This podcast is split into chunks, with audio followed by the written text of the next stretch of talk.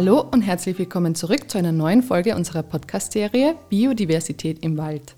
Hier richten wir einen multiperspektivischen Blick auf die dynamischen Prozesse des Waldes, dessen Flora und Fauna und vor allem auch, wie der Klimawandel diese beeinflusst.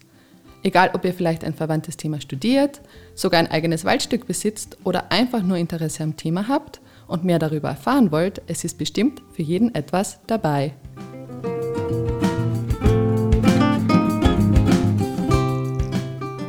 Heute habe ich einen Gast über das Telefon mit mir im Studio und zwar handelt es sich dabei um Gerald Bleich. Der Gerald ist Oberförster im Stift Zwettel und hat jahrelange Erfahrung mit naturnaher Waldwirtschaft. Er hat mir schon erzählt, dass er früher auch sehr viel um die Welt gereist ist, aber im Endeffekt dann doch wieder in Österreich sich niedergelassen hat. Und ja, heute ist er hier bei uns und wird uns etwas über sein außergewöhnliches Waldstück im Stift Zwettel erzählen. Hallo Gerald, freut mich, dass du heute bei uns bist. Ja, hallo Julia, mich freut es auch, dass ich zu einem Interview eingeladen bin.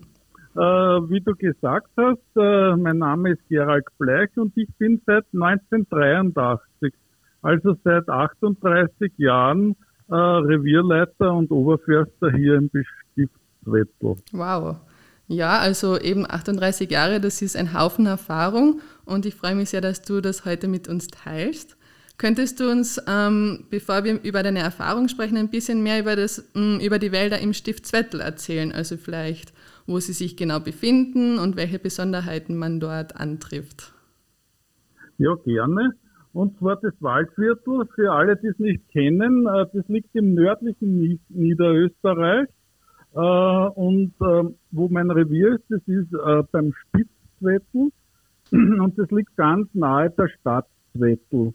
Und das Stiftswettel gibt es seit dem Jahr 1138. Und man muss sagen, mit nahezu durchgehender Bewirtschaftung, also das ist auch was Besonderes, mit wenigen Ausnahmen wie die Hussitenkriege und so weiter. Und man muss sich das vorstellen, äh, die, die Kuhnringer hatten da einen dunklen, finsteren Wald, äh, wo Bären und Wölfe hausten und sie wollten was draus machen. Das war eine richtige Kolonialisierung und dazu hat man Zisterziensermönche gerufen, weil die waren im Mittelalter die Pioniere der Landwirtschaft. Mhm. Heute bewirtschaften wir eine Fläche von nicht ganz 3000 Hektar und davon sind rund 2500 Hektar Wald. Und äh, der Rest äh, fällt auf Land, Teichwirtschaft und wir haben auch noch ein Weingut äh, in Gobelsburg. Also, dann kann man auch Wein vom Stift Zwettel sozusagen trinken. Auf alle Fälle kann ich, äh, kann ich äh, empfehlen, äh, besonders äh, den Cuvée Bertrand. Alles klar, das merke ich mir. ja, und äh, beim Waldbau ist immer ganz wichtig, auf welchem Boden befinde ich mich. Deshalb einige Worte zur, zur Geologie. Das Waldviertel gehört zur böhmischen Masse und besteht im Wesentlichen aus Gneisen und Granite. Die häufigsten Waldstandorte sind Braunerden in Hanglagen. Das sind sehr wertvolle Standorte, wo alles gut wächst. Und auf den Verebnungen haben wir etwas schwierigere Standorte, die nennen wir im Fachjargon Pseudogleis. Das sind Standorte, die äh, oft eine Staunässe aufweisen, weil sie eine äh, Tonsperrschicht ungefähr in einer halben Meter Tiefe haben. Und sie trocknen auch im Sommer leicht aus. Wir, wir haben da ein kontinental-montanes Klima und es war immer ein sehr raues Klima. Eher trocken und mit sehr kalten Winter. Also ich kann mich oft an eine Woche mit minus 20 Grad erinnern. In den letzten Jahren, man kann sagen, seit 2015 merken wir aber drastische Veränderungen von Temperatur und Niederschlag. Und das merkt man sehr stark im Wald, weil, weil diese Wärme und Trockenheit kommt dem Borkenkäfer sehr zugute. Mhm. Und der, der, der vernichtet dann wirklich hektarweise den klassischen Fichtenwald. Okay, das ist ja eigentlich jetzt schon ein Sprichwort, um ein bisschen auf die naturnahe Waldwirtschaft umzuleiten, weil wie du gesagt hast, eben der Borkenkäfer ist ein Problem, aber ich glaube, da hast du uns dann danach noch was dazu zu erzählen. Ähm, wie wir in der Einleitung schon gesagt haben, ähm, betreibst du ja schon seit 38 Jahren naturnahe Waldwirtschaft dort und ich habe mich gewundert, was waren denn so deine mh, mm, größten Aha-Momente, die vielleicht auch die Maßnahmen, die du dann danach geplant hast, äh, maßgeblich beeinflusst haben? Ja, Julia, da gibt es schon Aha-Momente. Und äh, zwar jetzt rückblickend der größte Aha-Moment ist jener, wie man innerhalb eines Berufslebens doch grundlegend einen Wald umgestalten kann. Als ich äh, im, im jugendlichen Alter von 25 Jahren das Stiftsrevier übernahm, war es ein klassischer Fichten-Altersklassenwald. Man muss sich das vorstellen, das waren sehr finstere, dunkle Wälder, ja, äh, wo man nur sehr vorsichtig durchforstet hat. Es war kaum Bogenvegetation vorhanden, nur meistens Sauerklee und Schattenblümchen, eventuell die Heidelbeere. Und äh, dazu gab es immer einen hohen Wildbestand, äh, welcher praktisch jede Naturverjüngung verhinderte. Also Waldverjüngung war immer Fichtensetzen. Eine klassische Kahlschlagswirtschaft, ein Stück Fichtenwald abschneiden und wieder mit Fichte aufforsten. Äh, dadurch, dass ich das Glück hatte, über Jahrzehnte im selben Revier zu wirken, konnte ich meine eingeschlagene Linie des naturnahen Waldbaus beibehalten. Das muss man sich so vorstellen, am Anfang äh, war es mir ein großes Anliegen, den Wildstand anzupassen, dann etwas Licht in die Wälder zu bringen durch Durchforstungen und Vorlichtungen, um wieder die Naturverjüngung in Gang zu bringen.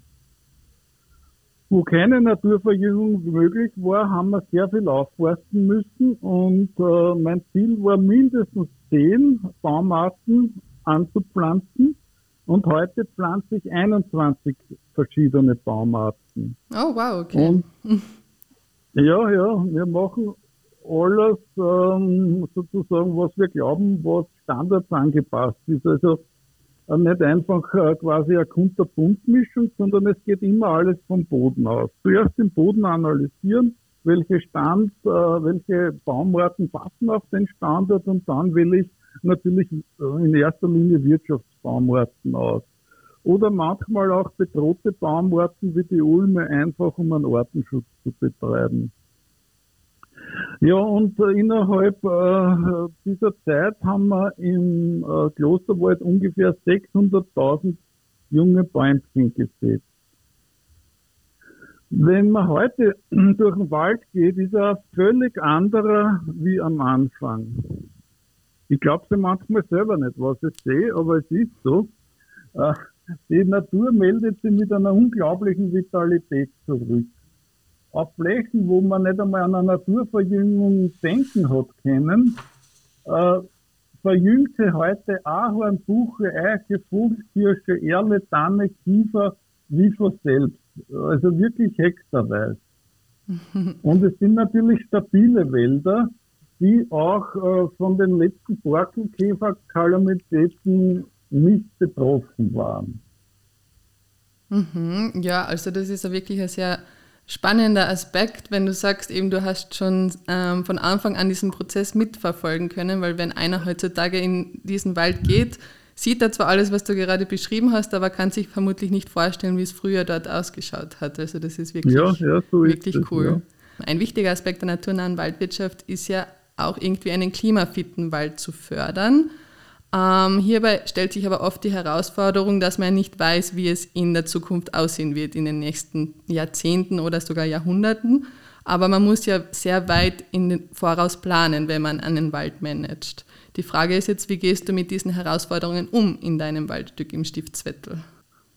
Ich muss sagen, das sind wirklich äh, große Herausforderungen, weil es sehr viel Unbekanntes dabei gibt. Äh, zuerst muss ich sagen, dass wir in der Forstwirtschaft äh, im Gegensatz zu normalen Wirtschaftsbetrieben einen ganz anderen äh, Planungshorizont haben. Wir planen üblicherweise mit einem Umtrieb, das heißt äh, vom Setzen bis zum Schlägern von einem Baum und der beträgt ungefähr 100 Jahre. Also in diesen Zeiträumen denken wir. Wir ernten das, was vor 100 Jahren gepflanzt wurde. Das muss man sich einmal ähm, vergegenwärtigen. Ja, also das ist mehr als ein Mensch ähm, eigentlich lebt normalerweise. Ja, ja, genau. Und um heute äh, einen klimafitten Wald zu gestalten, müsste ich wissen, wie weit der Temperaturanstieg voranschreiten wird in den nächsten Jahrzehnten. Beim Pariser Klimaabkommen äh, hat sich die Weltgemeinschaft auf ein Klimaziel, das deutlich unter zwei Grad liegen soll, ähm, verständigt, also ungefähr bei 1,5 Grad. Nur wird da der Temperaturanstieg wirklich Halt machen? Ehrlich gesagt fehlt mir der Optimismus, äh, dies zu glauben. Was ist aber, wenn die Erderwärmung plus zwei, drei oder vier Grad beträgt, was ist dann? Dann sind unsere Eichen und Tannen, die wir heute pflanzen, ebenso falsch, wie wenn wir eine Fichtenmonokultur pflanzen werden. Dann ist selbst für diese Baumarten zu warm und wahrscheinlich auch zu trocken. Das ist das wahre Dilemma dieses unscharf definierten Begriffes klimafitter Wald. Oder kann mir irgendjemand heute die Frage beantworten, wie im Jahr 2021 das Weltklima sein wird? Ich glaube, das wird schwierig. Ja. ja. ja. und damit hängt auch der Baumartenwald zusammen. Äh, ganz kurz noch einen Exkurs zur äh, Verschiebung der Klimazonen.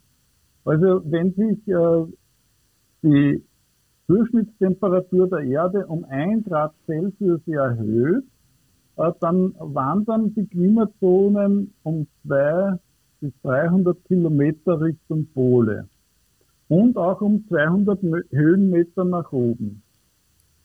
Äh, die Klimaforscher sagen uns voraus, dass in Zukunft der meiste Niederschlag in den Wintermonaten fallen wird und die Trockenheit äh, von äh, im Sommer äh, sein wird. Und gerade im Sommer würden ja die Pflanzen Wasser brauchen, dass da, die Wachstumsphase ist. Äh, ich hatte die Gelegenheit, äh, bei einem Standardwerk übers Mittelmeer als Co-Autor mitzuschreiben. Ich darf da ein bisschen dezente Werbung machen, Gerne. weil da habe ich auch sehr viel über, über unsere Forstwirtschaft gelernt. Und zwar der Herausgeber ist Robert Hofrichter. Es heißt, das Mittelmeer hat ungefähr 1300 Seiten und ähm, die Fertigstellung dauerte an die zehn Jahre. Und es ist äh, erst kürzlich erschienen. Äh, also man findet es im Internet sehr leicht. Und äh, dieses mediterrane Klima zeichnet sich ebenfalls durch trockene, heiße Sommer und feuchte Winter aus. Das Mediterran zählt äh, zu den fünf Winterregengebiete der Erde. Und deshalb, ähm, auch wenn es mir seelisch sehr schwer fällt, schauen wir mit einem Auge ins Mittelmeer, was wächst dort. Ja? Äh, die Forstwirtschaft und Wissenschaft verfügt über langjährige Erfahrung mit sogenannten Gastbaumarten oder alternativen Baumarten aus verschiedensten Anbauversuchen. Also die gibt, wir wissen, wie verschiedene Baumarten bei uns gedeihen. Grundsätzlich als naturnah muss ich natürlich sagen, sind heimische Spezies zu bevorzugen und sie bieten ohne dies eine breite Palette auch mit höherer Klimatoleranz. Aber angesichts dieser Klimazonenverschiebung sollte man auch Experimente mit Gasbaumarten wagen. Äh, dabei ist ganz wichtig, von invasiven Spezies die Finger zu lassen.